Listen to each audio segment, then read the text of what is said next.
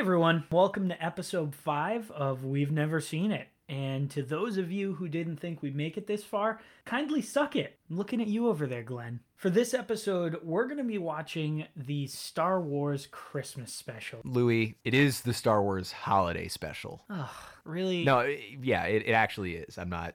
I'm not just being a douche here. It- it is the Star Wars holiday special. You keep raging that war on Christmas, man.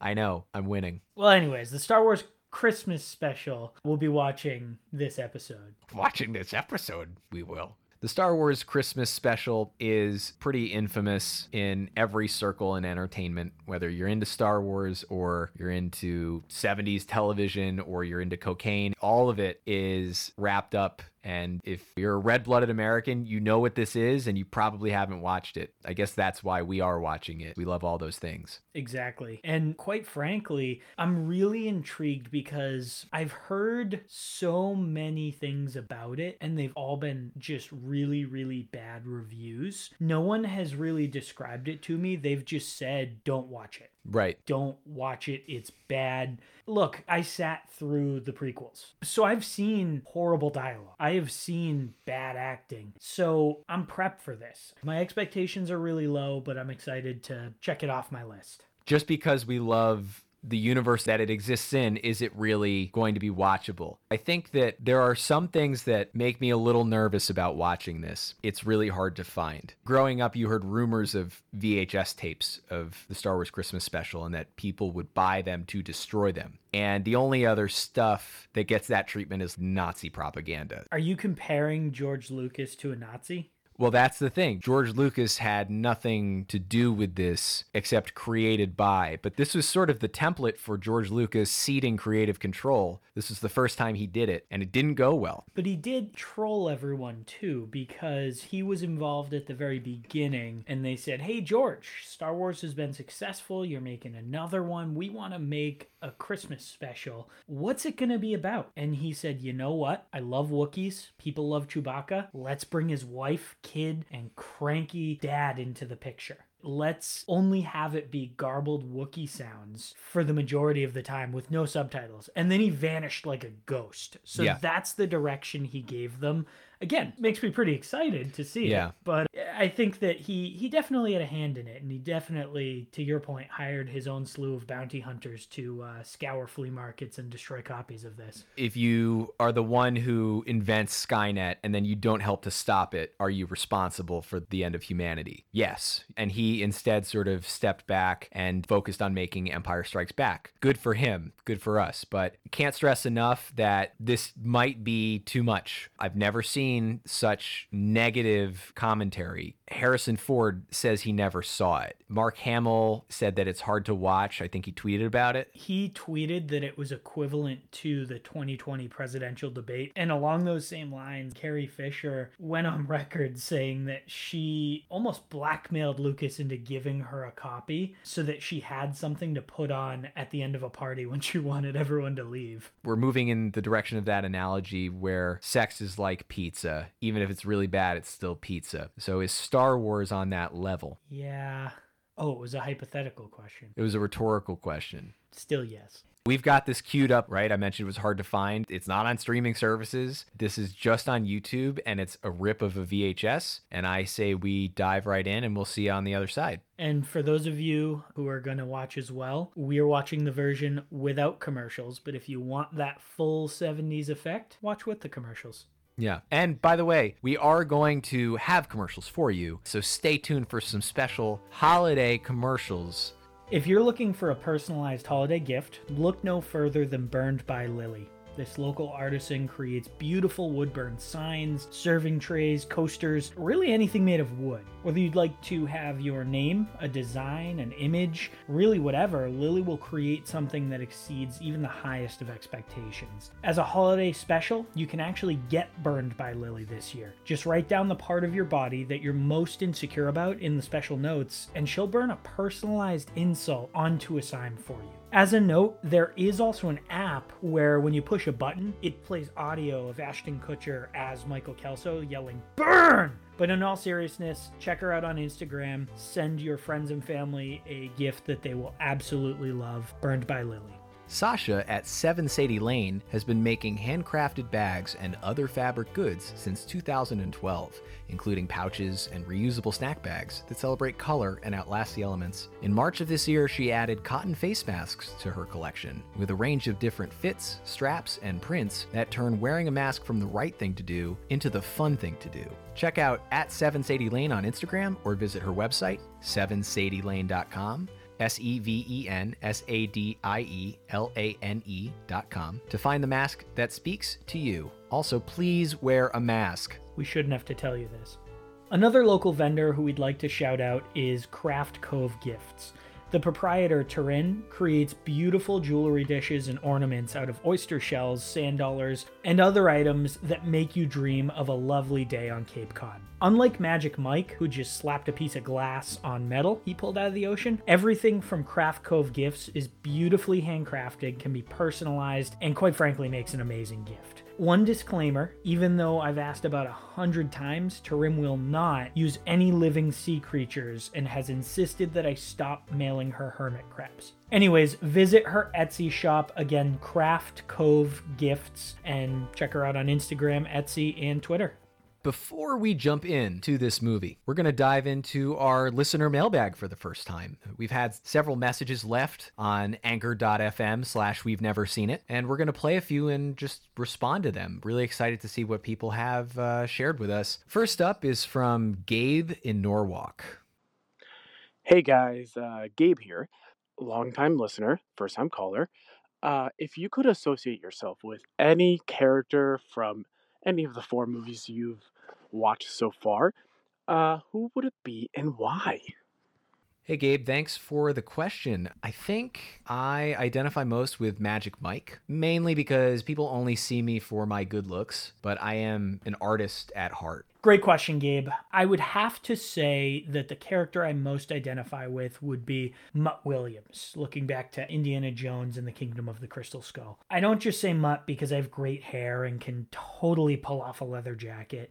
I really think that Mutt was brimming with potential, but the world around him just didn't foster that brilliance and that creativity. It was all just bad writing, so he didn't have his moment to shine. And I really think that that's me. Louis, you have been dealt like a pretty unfair hand. So we have another voicemail here, and I'm really, really excited for this one, quite frankly. It's Mercantile Mildred. I Whoa, shouldn't have what? to tell. Yeah, right? I Are didn't you serious? Know, I didn't know she was still alive. Dude. I didn't think anyone of her caliber would be listening Wow. this early on. We're honored to have her. I'm very interested to hear what she has to say. So Yeah. let's listen.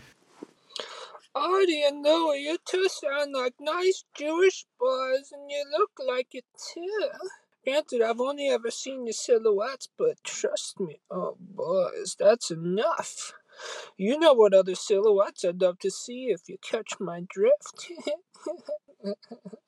well, listen now, I live in Brooklyn above a bodega, and I keep three humidifiers in my apartment, if you know what I'm saying. I'll see you boys there at 3 p.m. this Sunday, and we'll make our legs like a nice sugared loaf of challah bread.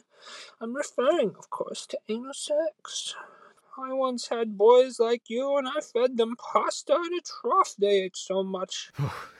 Okay, that was actually extremely inappropriate. As much as we're dealing with a titan of, of industry, and I'm I'm honored for sure. I, I don't think we should play the rest of this. She is a legend of the silver screen. I'm interested in what she has to say. I really think we should keep going with this. Glenn, can you play another segment here?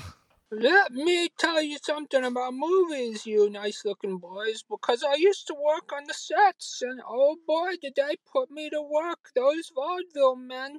I'm a hundred years old, and the doctors say they've never seen anything like me before. Sure, my ass might feel like the inside of a worn catcher's mitt, but I'm able to walk and talk.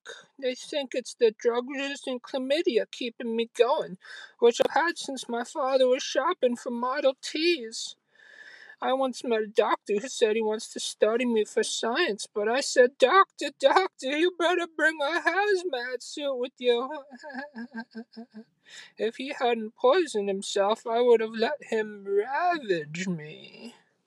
Anyway, before your grandpa's nipples could get hard, I was boot stomping lady working as an onset masseuse. Buster Keaton, Charlie Chaplin, Mack Sennett, and his Keystone Cops were my. I think we've heard enough here. I am so sorry. Yeah, I need some ear bleach after that. Okay. Next up, Louie, it looks like we have a message from your wife, Kirsten. Yeah, I know she's a she's a big fan of the show. Hey, Louie and Artie. This is Kirsten. You guys are so funny, and every episode has been pretty much enjoyable. I cannot wait for the next one. Say say that you like my my sense of humor. I really enjoy my husband's sense of humor. Yeah, and say say that I'm good looking. He's and he's pretty good looking. Say that I'm better looking than Chris Pratt, and I'm funnier than Chris Pratt. He is better look okay. Yeah, say that Chris Pratt. He is Chris Pratt. No, no, better looking. Oh, he's he's better looking than Chris Pratt.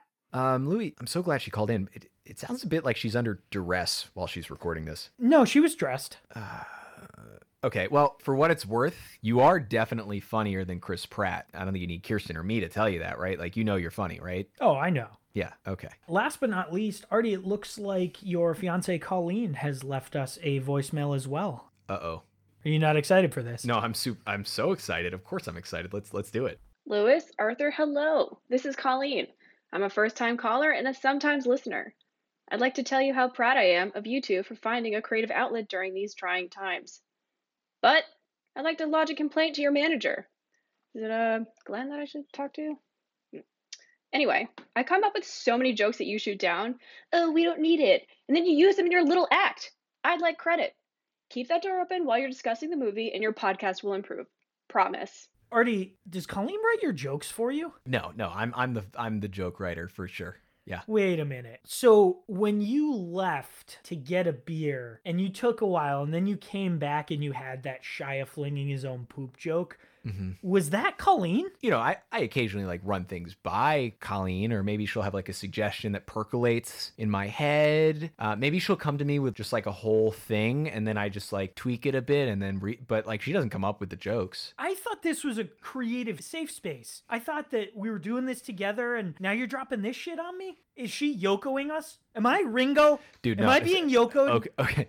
So if you're Ringo, then then no, you're not getting Yokoed. I think you're safe. But I think clearly we're done with the mailbag for this episode. We have some more that we're gonna have to get to next time. Please keep sending in your messages. Anchor.fm slash we've never seen it. You can just say whatever you'd like into your phone and we'll play it live for tens of people. Let's just watch this goddamn Star Wars movie. My name is Louie, and from a young age, I've always been able to easily pick up on the subtleties within films that others, quite frankly, haven't been able to see. I guess you could say I've always been critical. I honed my abilities at the most prestigious liberal arts school in southeast Massachusetts, Wheaton College, of course. I've written many a screenplay, and my entry into the Five Minute Play Festival was met with uproarious applause. So, yeah, I think I know what I'm talking about when it comes to movies. My name is Artie, and I've always loved movies. I grew up in Wilton, Connecticut, the Hollywood of New England, and home to the likes of Paul Dano and Christopher Walken, if you've ever heard of them before. I've made countless attempts to break into every aspect of the film industry writing, directing, editing, acting, and I have a bachelor's degree in creative writing from a very expensive liberal arts college. So I figured who wouldn't be interested in hearing my opinions about movies? We both love movies. And so do you. And you're, listening, to We've Never Seen It.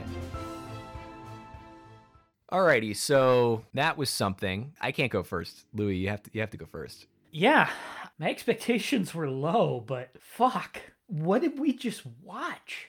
I want to apologize to you, but it was both of our ideas. But I'm still sorry. I feel ashamed of myself and I feel guilty and I feel depressed. It feels like someone took the worst variety show ever, put it into the Star Wars universe, and hoped that people would think that it was okay. Yeah, that was like when they say, "Oh, this has something for everyone," and what ends up happening is this has nothing for anyone. I don't know if you experience this, but as I get older, I find myself doing something or in the middle of something, and I go, "Oh my God, I'm never going to get this time back. The clock is ticking and I'm in the middle of this and I'm just going to have to wait it out and I'm I'm going to be that much closer to the end after this. And I guess this movie made me think about death several times. I can definitely relate to that. It just seemed like they were trying to do too much and in the end did absolutely nothing. It was a little surprising to me because, and this was put out by CBS,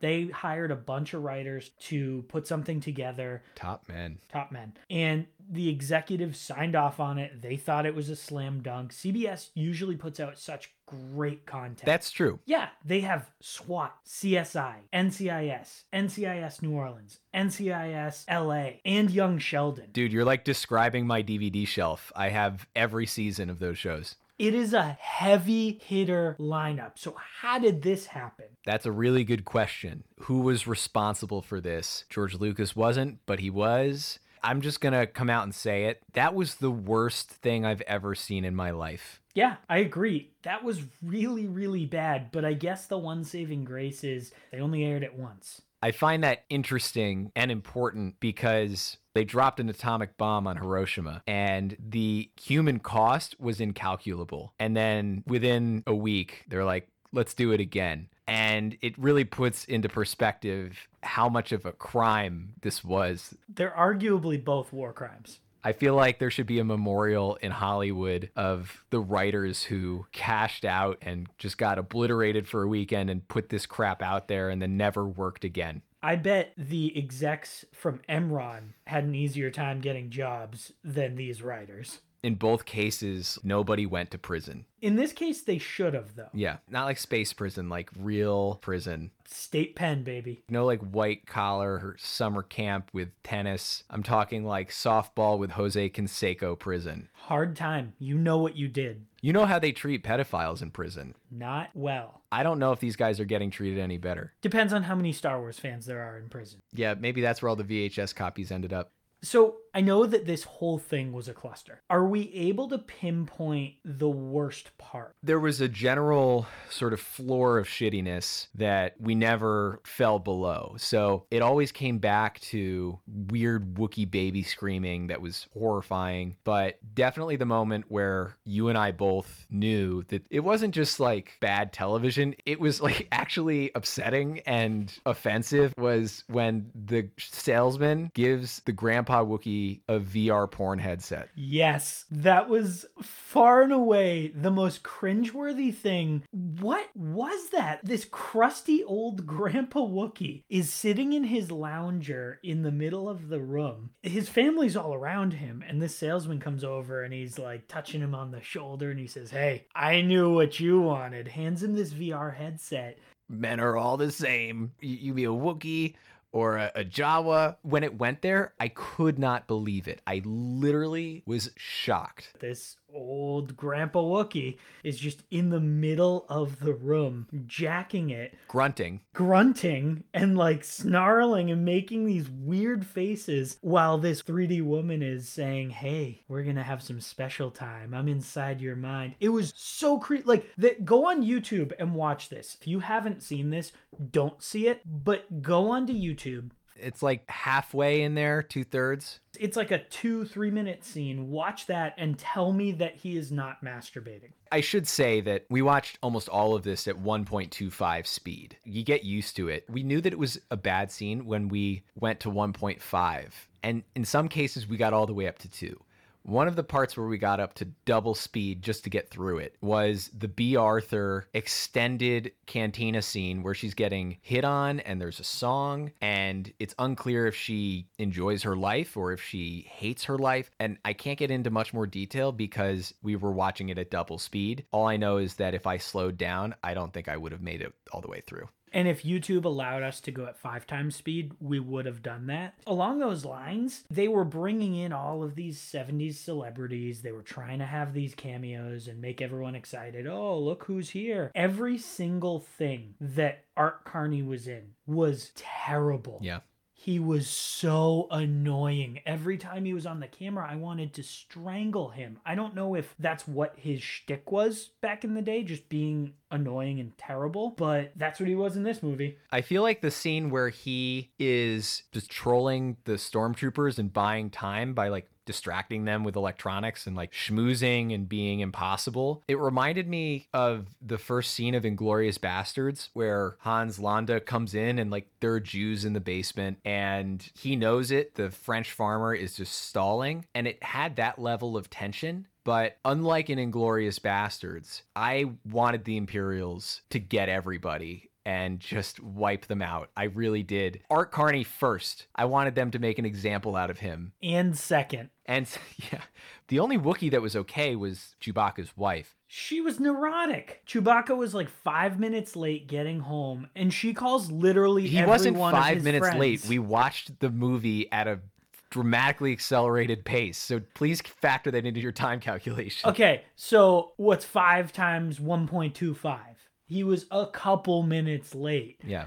And she's calling every single one of his friends. In the dating world, that's a no no. If you have a chick who is checking up on you with every single one of your friends that she knows because you're five minutes late, that's not a keeper. She interrupted each of them while they were doing cocaine, almost certainly. Mark Hamill was definitely like getting ready to go to a Rocky Horror Picture Show thing because he had a ton of makeup on, which I was not expecting. Carrie Fisher looked like someone interrupted her like extended meditation, which was keeping her alive. It was brutal, and I couldn't wait for it to be over. I think this was the first time you and I watched something where we were kind of waiting for each other to say, we can just skip this, right? Oh, yeah. I think we kept looking over at each other and just kind of giving the nod, like, yeah, bump it up to two times. The other part that I thought started off cool, there was a cartoon in there. Because this movie is right after A New Hope, it's the first time we ever see Boba Fett. Mhm. Which is kind of cool because he's a cartoon, looks interesting, but then he keeps calling everyone friend, and it becomes immediately evident that he's super shisty. You know, they find out that he's actually not trying to help them, and then he just flies away, and Little consequence for sure. it almost takes away from how cool Boba Fett is. Honestly, I kind of like that he doesn't say anything and that he is just a stoic badass. And in this cartoon, it takes away a lot of that credibility because he's like, Hi, friend, I'll help you. Ha ha ha, not really. This is the one point, though, that you and I actually disagree because I think Boba Fett was still stoic in this. And it was not great, but I don't know. It was like a heroin dream. For a moment, I was free. All my pain melted away, and it was a dumb cartoon for a minute. And it was really bad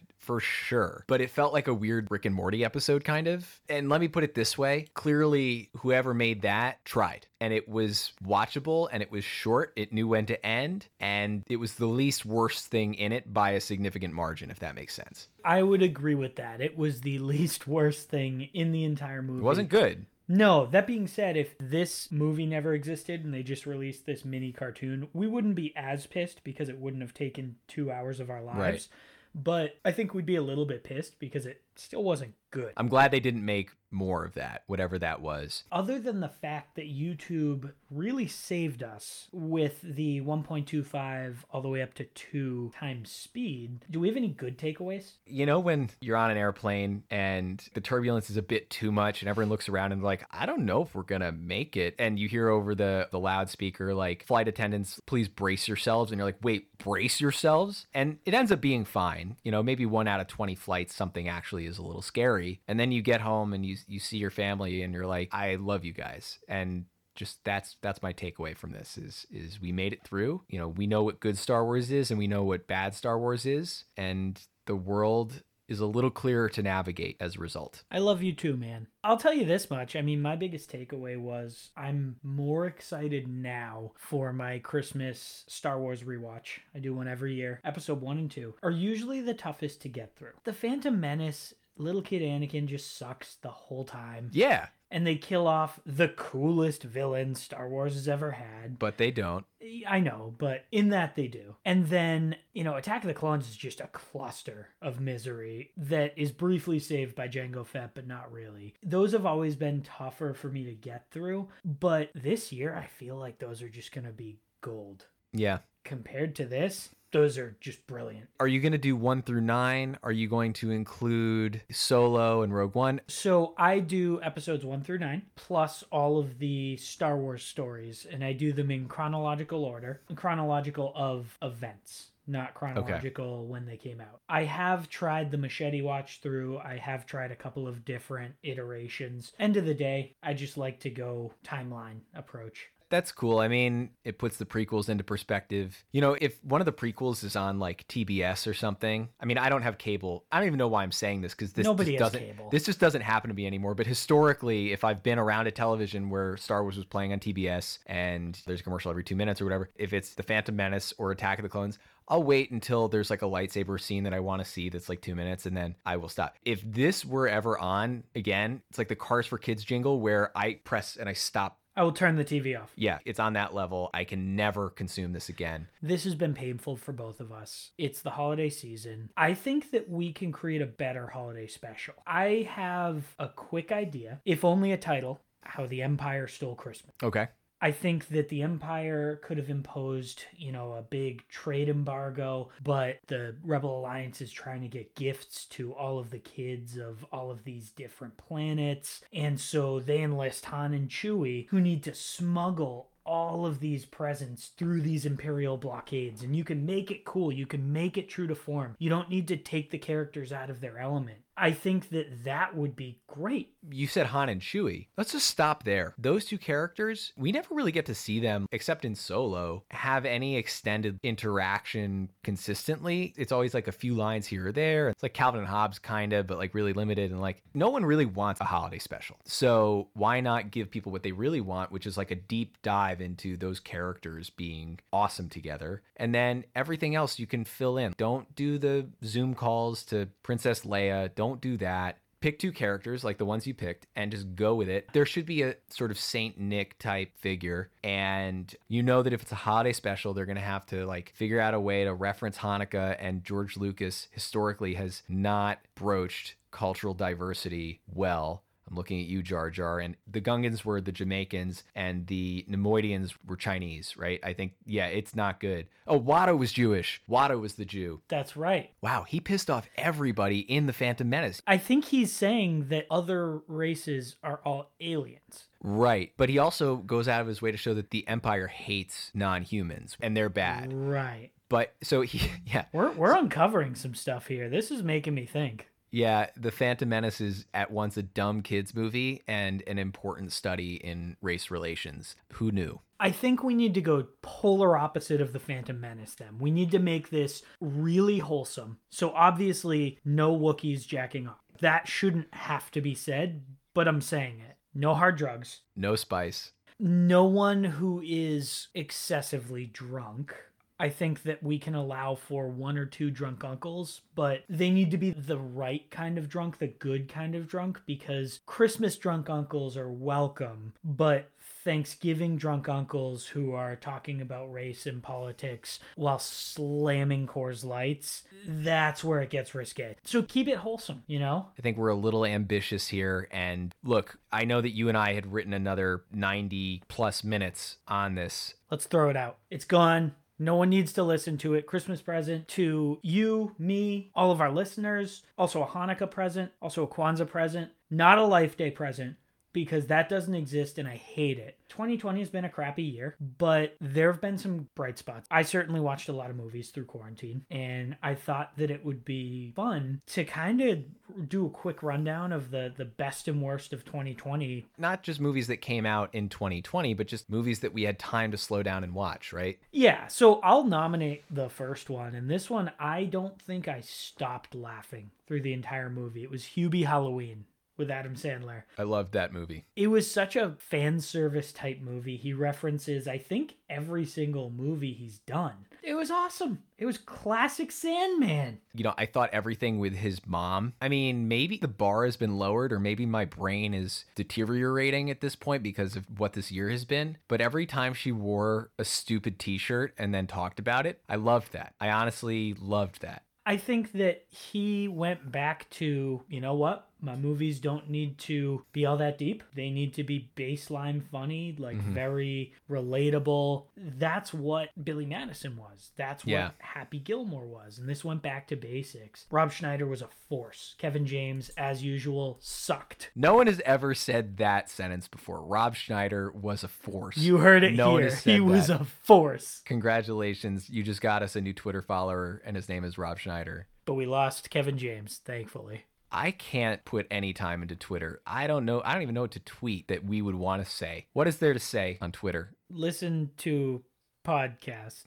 Hashtag QAnon. Yeah, I mean, Glenn just started hashtagging himself, so we had to take him off that. He's supposed to be our social media guy, but I wish he had told us that he was personally banned from all these platforms because when we handed him the keys, he got up to some shit. he blew it. And he changed the number on file. I don't even get the verifications anymore. So, next movie that I think I really loved, and I didn't expect to love it because I don't like romantic comedies generally, but I thought Palm Springs was like a great B plus A minus movie. I thought it was just a really, really fun movie that had a really dark sense of humor, but a nice emotional core, and it just felt new. Have you not seen Groundhog Day? The concept of the movie Is exactly Groundhog Day. the same, but everything else was really different. And like the characters actually develop over the course of the movie, and you learn about them and they change and they have important moments and they end in a different place. It was also just really funny. Andy Samberg getting hurt and whining about it is always funny. He got shot with an arrow and screams, and he looks really upset. I love it. Let's move on to another one. Eurovision was one of the funniest movies I've seen all year. Wow. It was just amazing. Will Ferrell was a force. I didn't know that he was capable of still making this type of movie. But when the government of Iceland hands you a bag of money and says you can bring your whole family here in vacation, maybe he found a little extra rocket sauce. It's not Anchorman or Talladega Nights or old school where he's playing an ass with an accent and it's legendary, right? But it was a nice hour and a half and it was really funny. I was impressed that a movie like this made me start to care and actually pay a little bit of attention to something that I had no clue was real and existed. Iceland? Iceland, but also Eurovision. Will Ferrell is a massive fan, go figure. And I actually started watching some of the competitions, watching some of the past recordings. It's pretty cool. I may actually watch it next time it comes around. Wow, ISIS should hire Will Ferrell to make a movie because we'd be into it.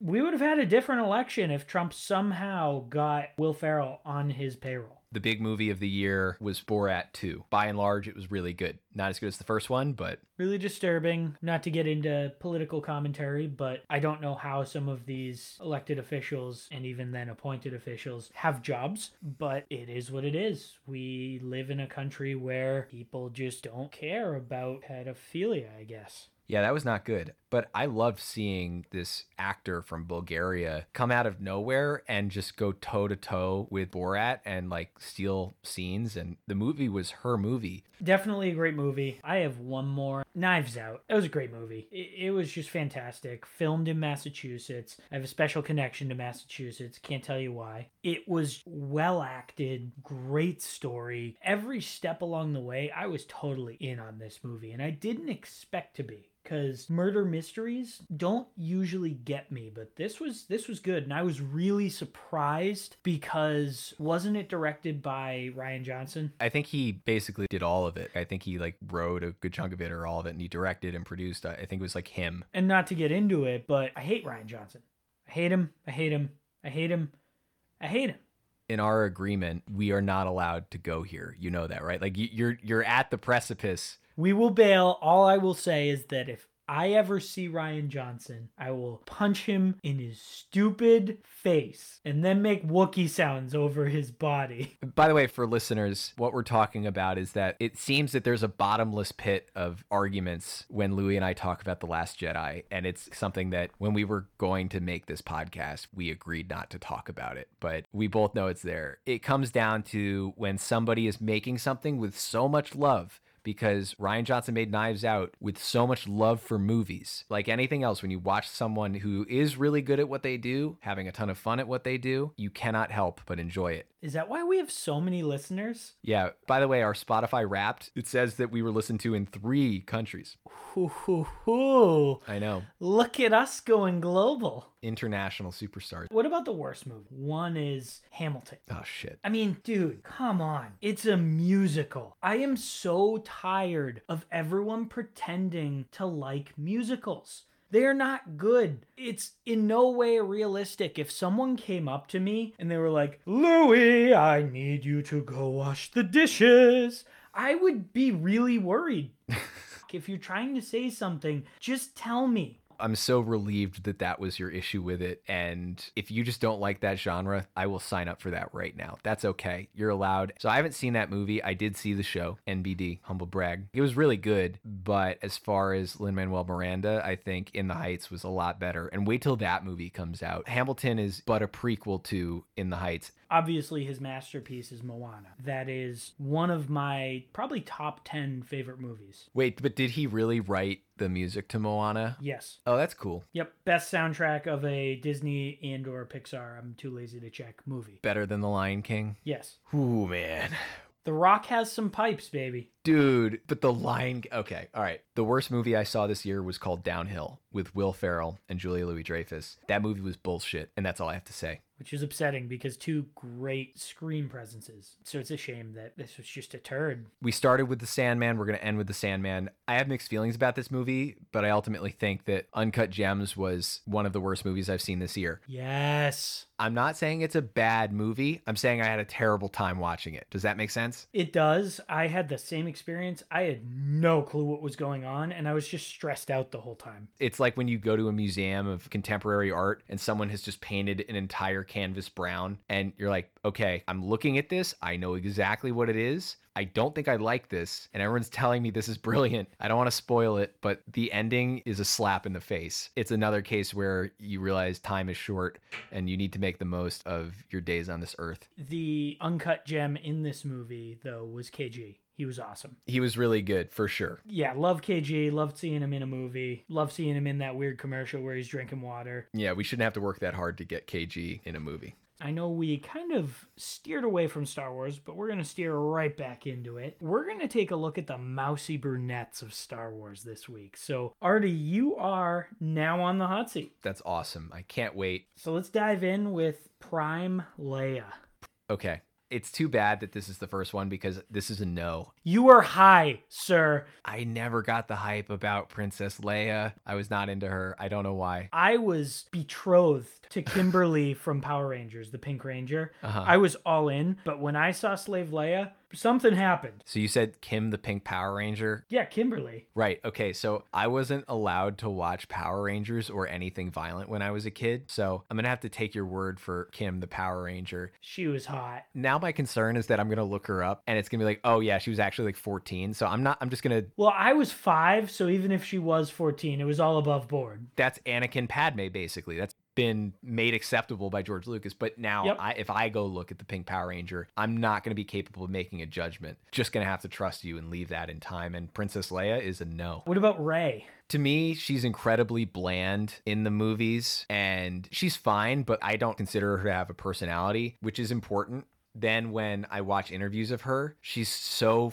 funny and so much funnier than I am that it's intimidating. Even though I, I like her and I'd love to hang out with her, it's definitely like a no. I am so upset with you right now. Let's go on to a yes. What about Padme? Yeah, Natalie Portman is the goat as far as I'm concerned. Okay, good. What about Jyn Erso? Yeah, sure. I guess Jyn Erso's a yes, but she was very clearly crazy. They capture her and they're like interviewing her and they're like, You blew up a school bus. And she's like, Yeah, I did. What about it? But I'm hearing a yes. Yes, but definitely crazy. How about an easy one? Qi'ra from Solo. That's a yes, and it's only because that's the only time I've seen Emilia Clarke act well. All right. What about Rose? Fuck you. Okay. Under the wire here. What about Ahsoka Tano, played by Rosario Dawson? So that's tough because Alien, but also like Rosario Dawson, clearly a beautiful human being. No, she isn't. Okay, I don't get it. People are like obsessed with her. She's not hot. I'm not saying she's hot. I'm saying there's like a fundamental principle of attractiveness based on like facial symmetry and things like that. But it's called the hot seat, man. Is she hot? yeah, it's just gonna be a no because there's too much. There's aliens and like you know she's like seven years old when she starts on the Star Wars show, so that's a no. Are you happy? I'm a little happy. Okay. So moving on from the hot seat, and that was a long one, by the way. You really put me through the ringer, and uh, I will not forget that. You know, I think that this is going to be our final episode of 2020, and I guess the final episode of season one. I didn't know we had seasons. I didn't either, but I guess we're going to. Makes us very official. It's almost like there's a plan or intention behind what we're doing, which would be giving us a lot of credit. So, you know, we're going to pick this back up first thing in 2021. I'm thinking it might be fun to try and take on the Oscars. Take them right on. We're gonna make the Oscars our bitch. So I guess we'll wait until they tell us what movies we should love and adore, and then we'll watch maybe some of those, I guess. Maybe we watch the Oscars. Honestly, I haven't watched the Oscars since probably sixth grade when, you know, obviously I couldn't drive myself anywhere. And Was your house a giant television screen? Like, could you not escape it? Was every room playing the Oscars and you just had no choice? I think I had no choice. I think I was coerced into it. It's like a family activity. Yeah.